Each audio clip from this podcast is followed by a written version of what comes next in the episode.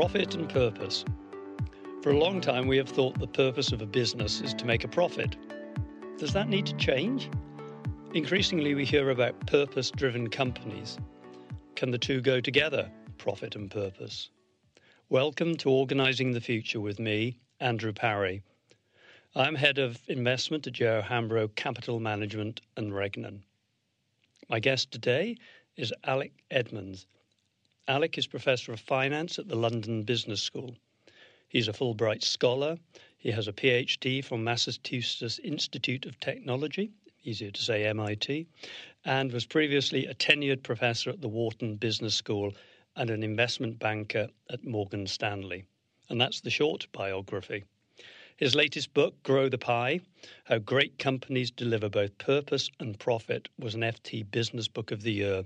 And I do recommend two of his latest uh, papers on the economics of ESG and is ESG even alive? I think you did talk about ESG being dead, Alex. So, Alex, thank you for making the time of coming to talk to me today. Um, it's a real pleasure. You're very welcome, Andrew. It's really great to be here. Yeah, it's good to be uh, back in touch again. So, Alex, your, your thesis is that most successful companies don't really target profit directly, but are driven by some sense of purpose. You know, let, let, let's talk through you know through that idea. Can you actually have purpose and profit in the same sentence? I think you can. And uh, I think a good place to start is to recognize that there is not too much wrong with a company focusing on profit alone. And that might seem heresy for me to say that in 2023, because don't we want to say how much we dislike Milton Friedman's idea of focusing on profit? However, if you define profit as long term profit, that will already get you to take many decisions in society's interest. For example, if I'm a car company, would I build electric cars? Well, the answer is yes. Even if I don't care about climate change, I could run a spreadsheet, and that spreadsheet will tell me that electric cars are going to be more profitable than petrol cars. Why? Because this is way the way that the market is going. So it's true that a focus on profit alone will actually get you to take a lot of socially responsible decisions as long as you define that profit as long-term profit. Then the question is, well, why do we even need then purpose? Why don't we just focus on long-term profit? And the reason for this is that spreadsheet analysis, while it can be helpful, and obviously as a finance professor, I should like to highlight the benefits of analysis, actually you can't reduce every decision to a spreadsheet calculation. Why? Because of uncertainty and risk. Now, the electric car example, that's risky, but we know how to deal with risk. Why you can do a sensitivity analysis of an upside case and a downside case, the spreadsheet can handle that. But let's think about a different decision. Does a company want to introduce more parental leave for its employees? Now, we can't even begin to estimate how much more productive employees will be, how much more value they'll create for a company. There's not even a midpoint about which we can conduct a sensitivity analysis. So that's the idea of purpose. So let's take certain decisions without a profit spreadsheet calculation. Let's do it because we think it's good for wider society. And the evidence, and this is the main purpose of my book, Grow the Pie, is to suggest that even if a decision is motivated by creating social value, ultimately it can lead to profit because if you create social value, ultimately people will be willing to pay you for this.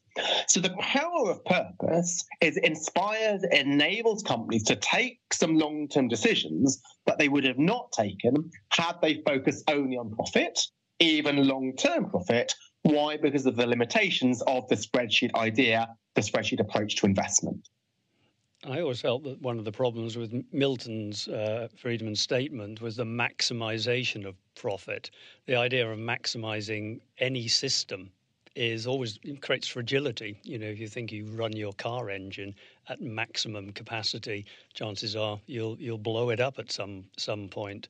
And I think that's where that long term notion that you've just articulated around purpose really comes in and really hits home. And But you know, there's a lot of criticism of shareholders about being too short term, is too short term in their, their perspective. Did you th- do you think that actually matters when we come to think about that long term shareholder value creation? I think you made a, really good point that while the shareholders might change in the short term, the actual notion of the shareholders being re- rewarded is not specific to a one shareholder, but it is to the, the commons of the shareholder, if you like. Yeah, I appreciate you asking this question, Andrew, because this is something I think is quite um, a bit misunderstood. So, people might argue, okay, yes, it's right for me to say long term profit, but in theory, shareholders care about the short term. And they'll say, well, look at the shorter holding period. Some shareholders will hold their share for one year or less. Clearly, they're not going to look beyond that year. But that's not the case because Finance 101 tells you that the stock price is the present value of all future dividends until the end of time. So if even if I only have a one year holding period, let's say at the end of that year I'll sell my shares to you. Well, when you choose to buy the shares from me, Andrew, you will think, well, what am I going to be willing to pay in one year's time? Well, that depends on the dividend in year two, three, four until the end of time.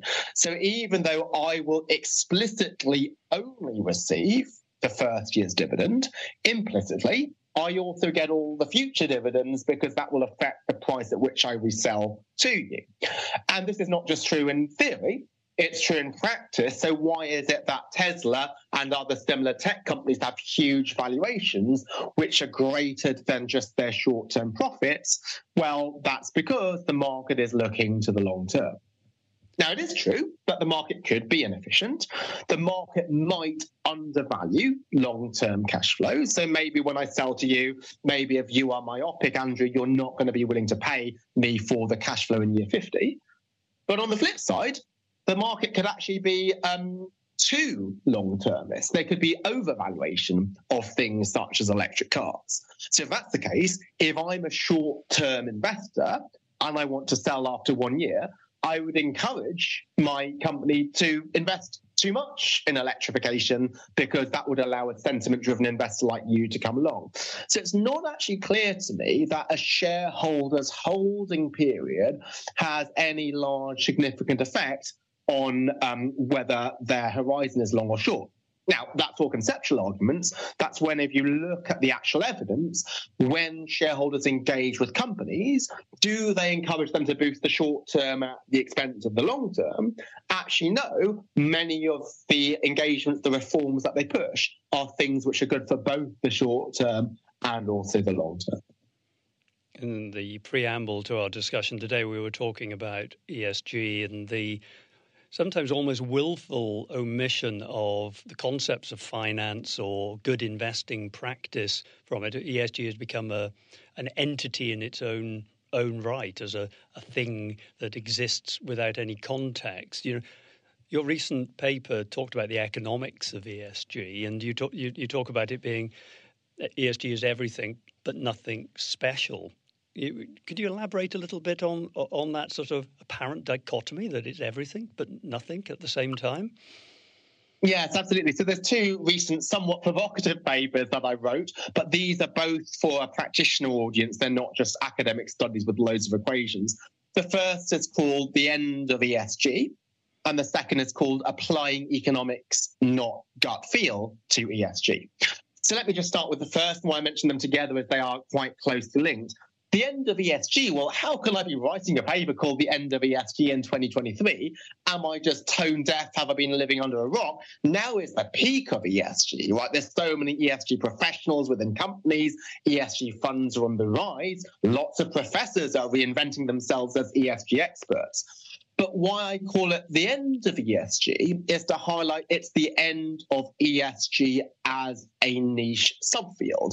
If indeed ESG is a way of growing the pie, increasing long term shareholder value, well, that's something which should be of interest to all investors, not just those who run ESG funds. And mainstream investor would want to make sure that the companies they invest in do create value for their stakeholders if this is going to lead to shareholder value. And then the implication of this is if indeed ESG is nothing special, but it's just like anything else which improves the long term value of the company, then we can apply basic mainstream economics principles to ESG. Now, there's many people who argue, well, ESG is so new. Finance is so stuck in the dark ages. We need to completely rip up finance textbooks and make up some new theories to deal with ESG.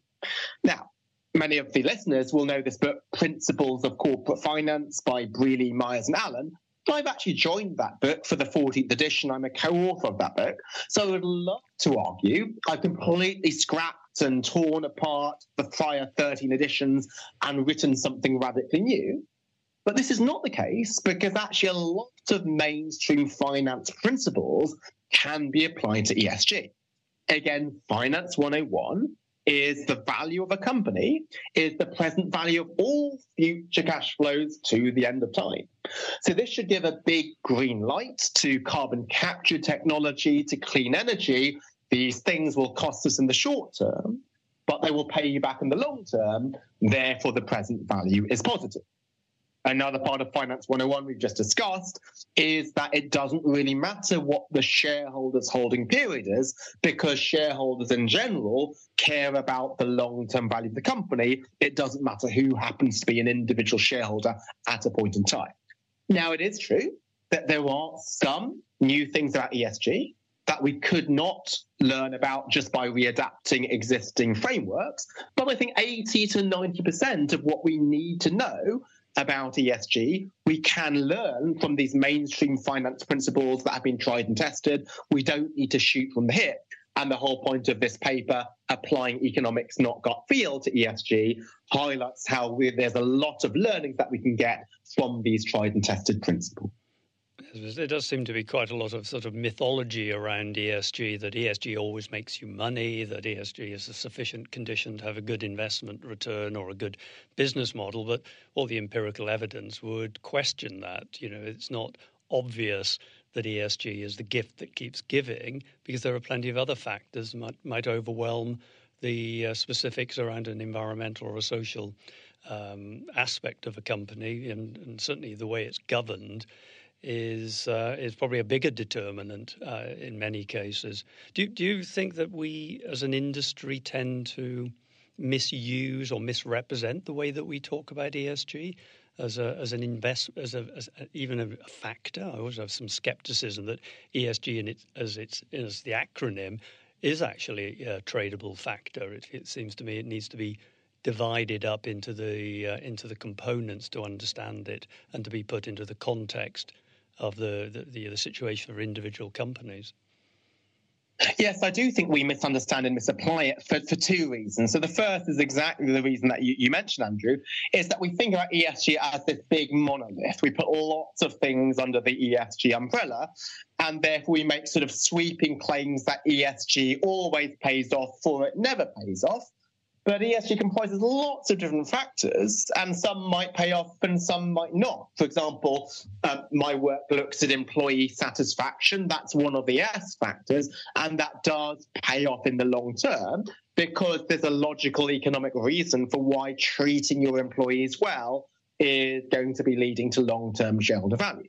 But another aspect of ESG might be corporate philanthropy. And that's something where it's less clear why corporate philanthropy will lead to long term value. Even if shareholders are socially minded, it could be that you and I, Andrew, are both shareholders of a company. I care about cancer research, you care about animal rights. And if the company was to donate to um, Cancer Research UK, I might be happy, but you might be unhappy. So that's an argument for why maybe philanthropy does not work, but maybe employee satisfaction does. And also ESG um, as a, a phrase that fails to recognize that there's often trade offs between different ESG issues. So if I'm an energy company and I shut down a polluting plant, that's good for the environment, the E. It's bad for um, employees, the S. And so I think to think of this as a big aggregated term is often quite um, misleading because some ESG factors might work and others will not. The second reason why I think we misunderstand the term is that this ESG label sort of puts it into a special category which uh, defies gravity. So, because this ESG term has a label, we think ESG issues are able to have some special magic power that no other economics issue has. So, what do I mean by this? Often, when I take an ESG statement, I will remove the word ESG and to say, well, does that statement still make sense? For example, ESG investment always pays off. Let's remove the word ESG. Investment always pays off. Well, it doesn't. There's diminishing returns. But we don't want to have as much capital expenditure as possible. Yet we always think that the more we spend on employees and the environment, that's always going to pay off. No, it needn't do that. Also, is investment good for a firm? Well, it depends on circumstances, right? It depends on whether you're an economic upswing or a downturn. But we think ESG is always going to be uh, positive. Let me now turn it the other way to make sure I'm going to use the argument for a pro ESG case rather than negative ESG case. If you look at the debate which is happening um, in um, the US, there's arguments that we should ban um, certain investors from taking ESG risks into account. They're saying ESG risks, taking this into account is a violation of fiduciary duty. Let's remove ESG. Should we take risks into account? Absolutely. Taking risks into account is consistent with the fiduciary duty. It's not a violation of it. And so the view that ESG is always good, it's this magic term, or it's always bad, it's this devil term, that is not the case. We want to take risks into account. We want to understand investment, but we know that investment is not always paying off. If we remove this ESG halo and just think about risks and investment, we're going to have a much more nuanced view than the current black and white polarization that we see. And as an investor, that's very much how I see it. It's just one of the many inputs that compete with other issues, whether it be interest rates, inflation, competitor analysis, patents, um, you know, all the other myriad of influences that uh, influence the valuation and the success of a, of a business model. To think about it as being divisible from good investment is to limit your investment you know, choices, and I think makes you a suboptimal investor. Mm. It's just an expansion of the information set, the set of factors that you're taking into account. So, so why did I look at ESG to begin with? My first paper on this was the employee satisfaction paper, which I started in 2007, just as I was finishing up my PhD. And that paper does not mention the word ESG anywhere, right? That term was much less common than it is nowadays. Why did I choose to look at employee satisfaction? Well, if you want to find a way to beat the stock market, I thought you can't just look at tangible factors like profits and dividends and cash flow. Why? Because other investors will take this into account. Let me look at an intangible factor because an intangible factor is less likely to be priced in. And so the whole idea of ESG is if it allows you to take intangible factors into account and it expands your information set, then it can be positive. But I'm absolutely not claiming that employee satisfaction is the only important thing about a company which trumps productivity and innovation. And if I was to defend the term ESG, perhaps the only sensible reason for why these three things, which are quite different from each other, why do they get banded and put in the same bracket? Is they are all generally intangible factors where maybe 20 years ago people did not realize the significance of them for long-term financial value, and it might have been just coincidentally people recognize the relevance of governance at the same time as they they recognize the relevance of ENS, and that's why they all got banded together, even though, as we've discussed, they are quite different things. Yeah, I often turn it around and say it's not a case that ESG makes you money, but it's not by considering environmental and social factors and how a company is governed that you could miss out on potentially material information and have an incomplete data set. It is about getting the, the full range of information to make well informed decisions. And that those well informed decisions will vary across industries and time um, according to the you know, the individual conditions of companies. So it's just trying to make it into a label that you try to attain for its own right. I think is sort of uh, can be very uh, disconnected from the actual investment decision making process. I agree. And this is just like any other intangible factor. So, how would you evaluate whether to buy or sell a company? Obviously, you do this much more than, than I do in your, your day job. Yes, you'd look at some, some of the fundamentals. Uh, related to the company, its um, competitive position, the industry outlook, its uh, financials. But you would also want to look at management and look at management competence and and these these other factors. If you didn't, you you might still make a good investment by accident. But why wouldn't you want to take into account this additional driver of, of value, which is management competence and management quality? And it's the same with ESG. Like maybe in many cases you would still get the right decision without it, but why not look at this additional relevant source of information just to have a richer and more overall assessment about the company's quality? No, exactly. And on your point about have we hit peak ESG, I'll give you an anecdote that I was before I came up to do this podcast. I was talking to one of my colleagues who's uh, at a conference, and she commented that nobody uh, has ESG in their title anymore they're all head of sustainable investing or head of impact investing. ESG has now become a sort of well worn acronym, and we've all moved on and we've created a new label. So, uh, so actually, even in job titles, we've seen peak ESG has uh, has passed actually.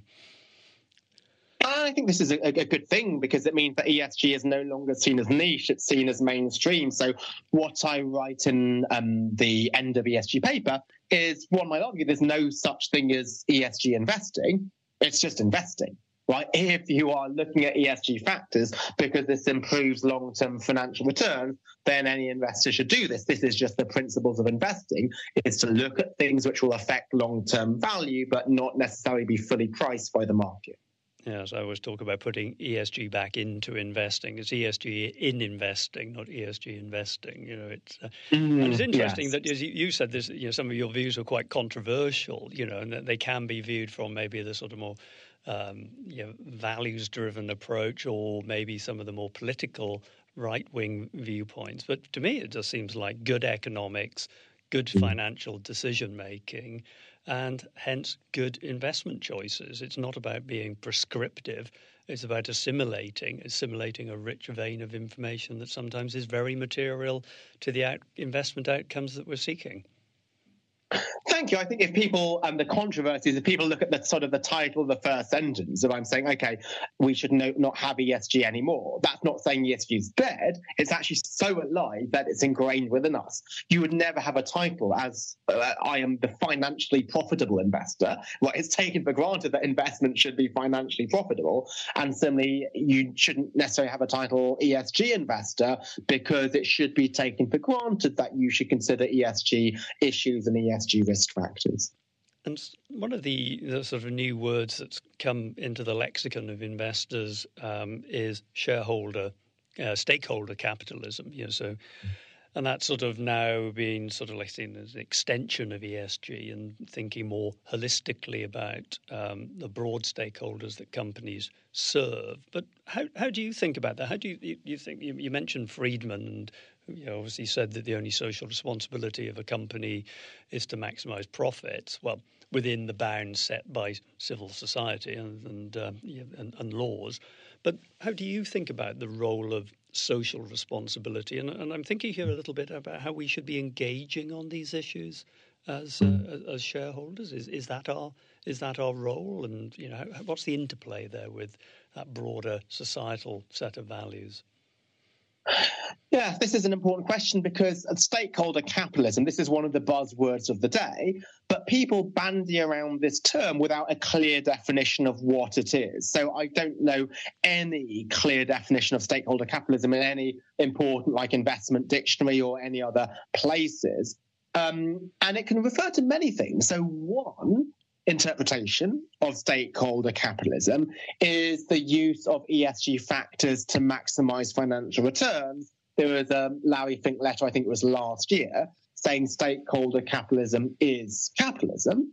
But if so, it's the same as shareholder capitalism. Like Milton Friedman explicitly said in his article, that a company that maximizes profit should be investing in its communities and contributing to government. Why? Because a great, vibrant community, that is going to be the main source of customers, it's going to be the main sources of employees. So, again, as long as you define profit as long term profit, then long term shareholder capitalism is actually the same as stakeholder capitalism, taking stakeholder issues into account for the pursuit of long term value.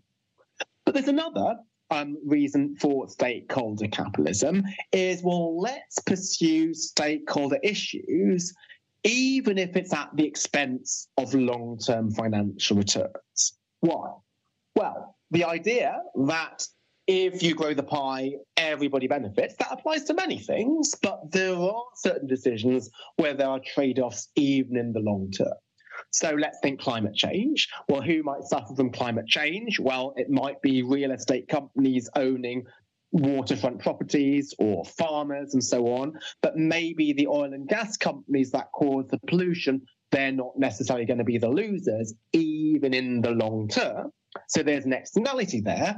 And maybe the externality is not fully addressed by the government because of there's not sufficient political willpower for a carbon tax. So in that case, there is a role of stakeholder capitalism beyond shareholder capitalism, which might be to force companies to take into account stakeholder issues, which they would not do otherwise because they don't fully feel the consequences of that. But if that's the case, I think shareholders would then need to be clear that they are making a sacrifice by doing this. So there's often the argument that what's good for stakeholders is always good for society. That's true in many cases, but in some cases it may well be that you are sacrificing returns to do that. If you give management a clear green light to pursue stakeholder issues at the expense of shareholder value, then that's fine.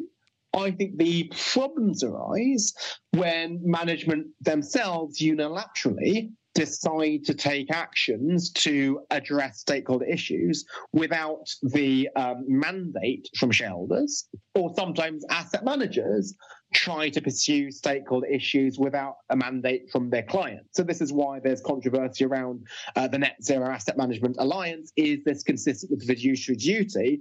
Some investors have signed up to this, not realizing that maybe their end client, their beneficiaries, might actually prefer them to maximize long term returns. Why? Because there might be a pension fund. So, to cut a long story short, if stakeholder capitalism has any meaning beyond long term shareholder value maximization, it must be pursuing something at the expense of long term returns. But then you should only do that if you have uh, ultimate um, uh, sign off from the next person in the investment chain. If it's a company, your shareholders should back it. If you're an asset manager, then maybe your asset owners should back it. And I believe that you have both an asset manager and an asset owner hat, Andrew. So I'd, I'd love to hear your your sort of thinking on this because is it that asset owners realize that some of these great things like decarbonisation would be at the expense of shareholder returns potentially, and are they willing to make that sacrifice?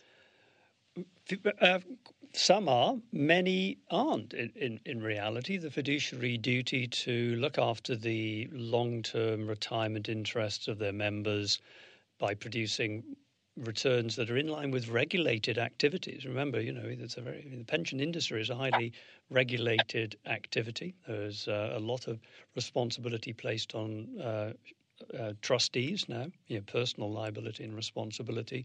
So they have to discharge that that duty to in, ensure that they meet the, those financial obligations.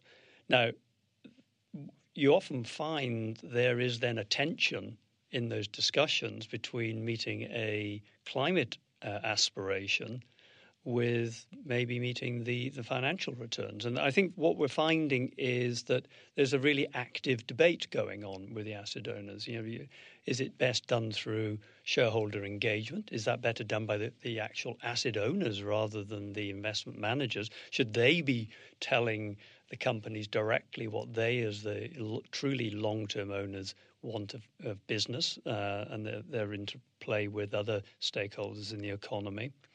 Um, and also you know the role of divestment uh, as well. You know, and so and it does split into two. There are there are those who think that engagement is the best way to drive change and support a transitioning economy, and there are the others who just feel that they don't want to be exposed to those externalities because it represents a long-term financial risk that's hard to quantify at any point in time but we know has a high risk potentially of being internalized into those longer term return streams. So I, I don't think there's any one um, answer to it. And, and I also find there's often a dichotomy between how they view their public market assets and their private market assets as well, whereas they're probably a bit less climate aware in their private market assets than they are possibly in their public market assets.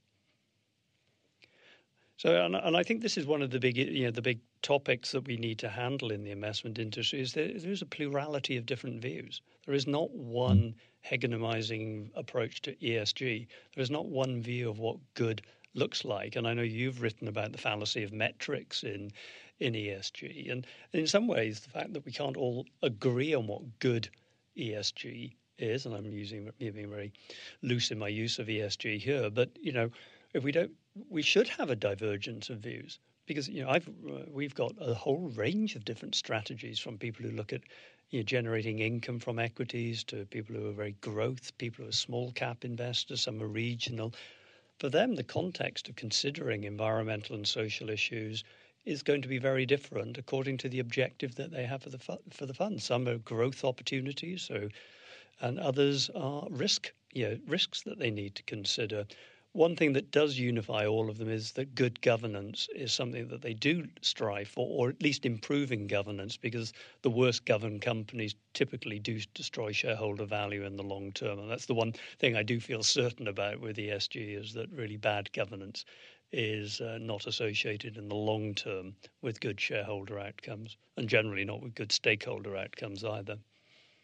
That's really interesting. It's, it's, a very important point because um, the discussion of ESG nowadays, it's nearly always on the E and the S. Right? People think about things like climate, water usage, biodiversity, gender pay gap, diversity, inclusion. These are all really important things, but the actual evidence for G is stronger than for the E and S the academic research on the G is, is, decades old, and this is something where there's fewer measurement issues. For example, you can look at things like is a director independent or not? That's something where there's an unambiguous measure of it. So we can look at the effect of board size, board structure, board overboarding, and, and find results. Uh, but actually, when we think about ESG, we often think about the E and S and, and forget about the G. And when you have the E and the S, there is a disparity of opinion. So ESG ratings, which often focus more on the E and S, they disagree with each other. But as you're saying, Andrew, that's not a bad thing because it could be that companies have different views as to what E and S issues are more important. One rating agency might think lobbying is a bad thing, so they include corporate lobbying in their ENS score. Another rating agency might think, well, lobbying is, is not bad. That's contributing information to a government inquiry, so you should be allowed to do that.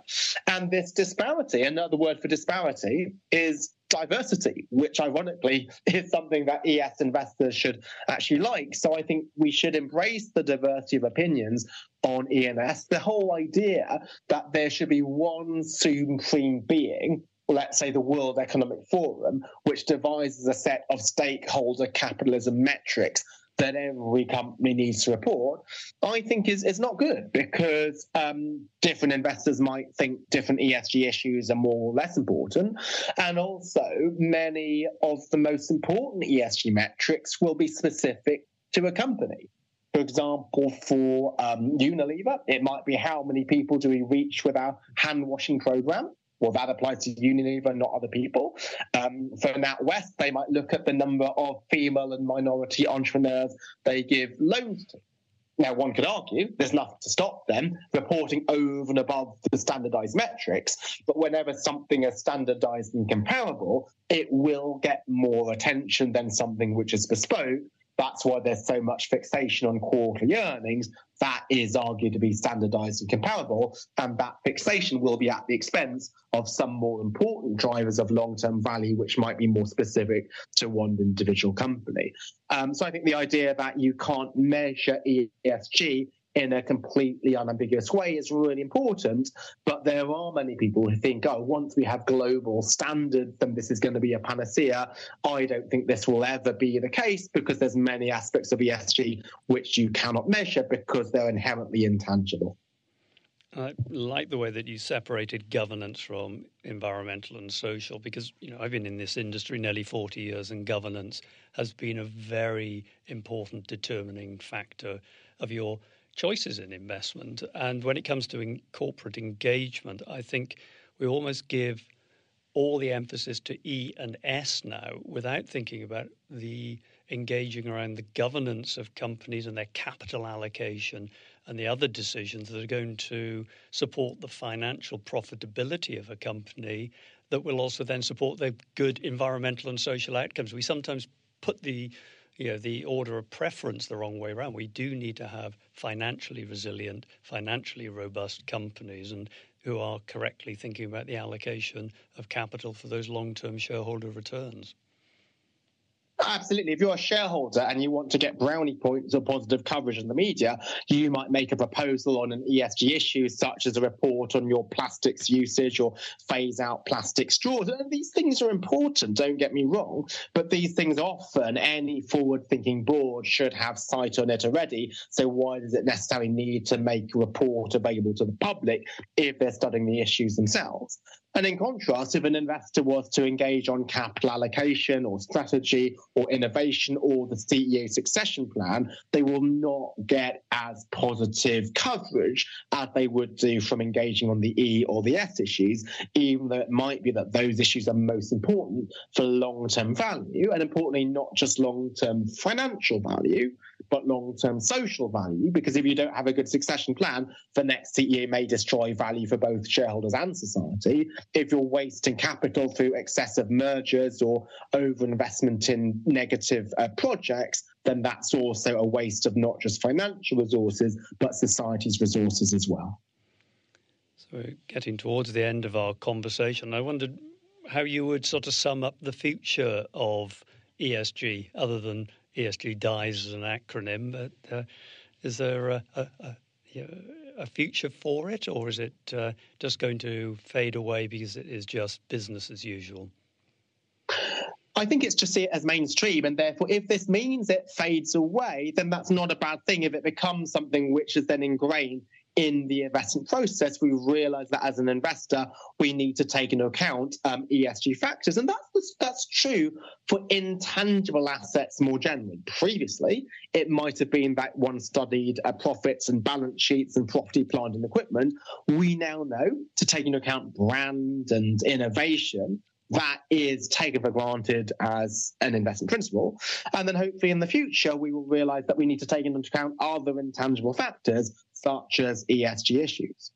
And my also hope is that when we do this, we make sure that these are based on sound economic principles. We don't think that ESG issues will defy gravity and be able to do certain magical things that no other aspect of investing is able to do. Alex, thank you very much for your time. A fascinating discussion.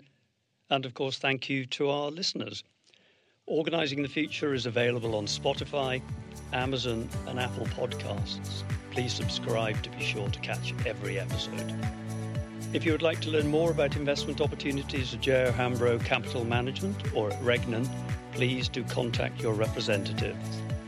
Details about us, about our funds, and our approach to investment are on our website. Just search for J.O. Hambro in your favourite browser. Thank you.